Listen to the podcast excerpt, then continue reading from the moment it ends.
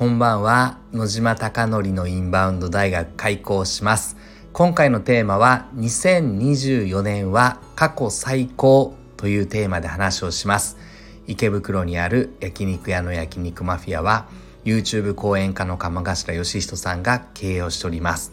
月賞2000万円の売り上げに回復するために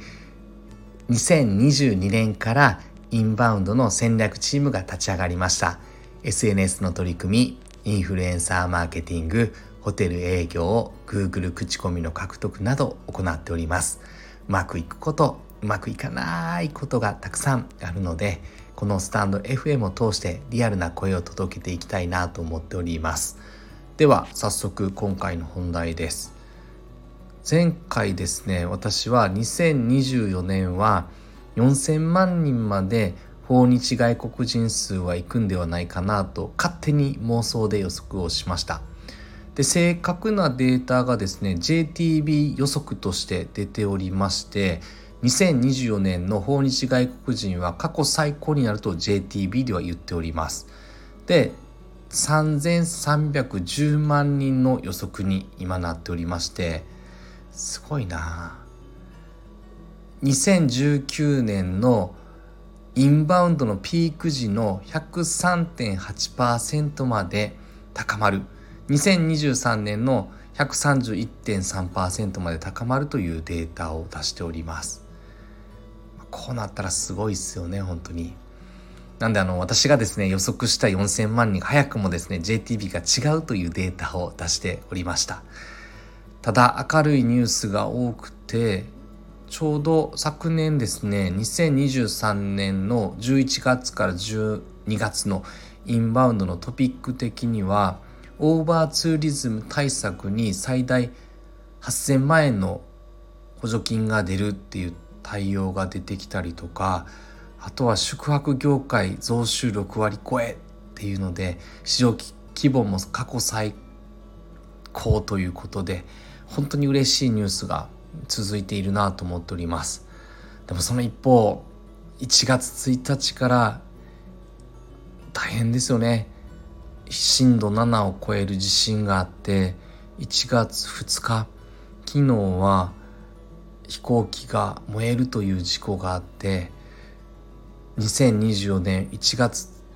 1日と2日とあまりいい出だしではないようなニュースが多いなと思っております。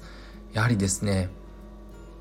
遠く離れた場所であったとしても日本で起こっているということは自分ごとに感じてやはり気持ちがめいってしまったりとか2024年なのにうーんって思ってしまったりとかやはりなかなかですね気持ち的な部分では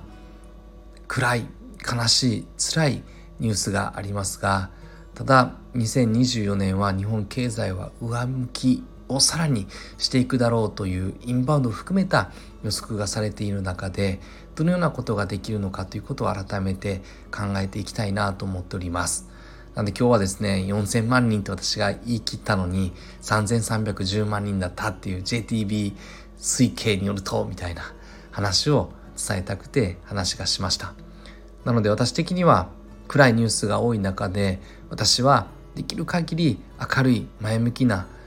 話題を取り上げていきたいなと思っていて今日は取るか取らないか迷っておりましたが改めて悪いニュースがあればいいニュースもあるということで人生は紆余曲折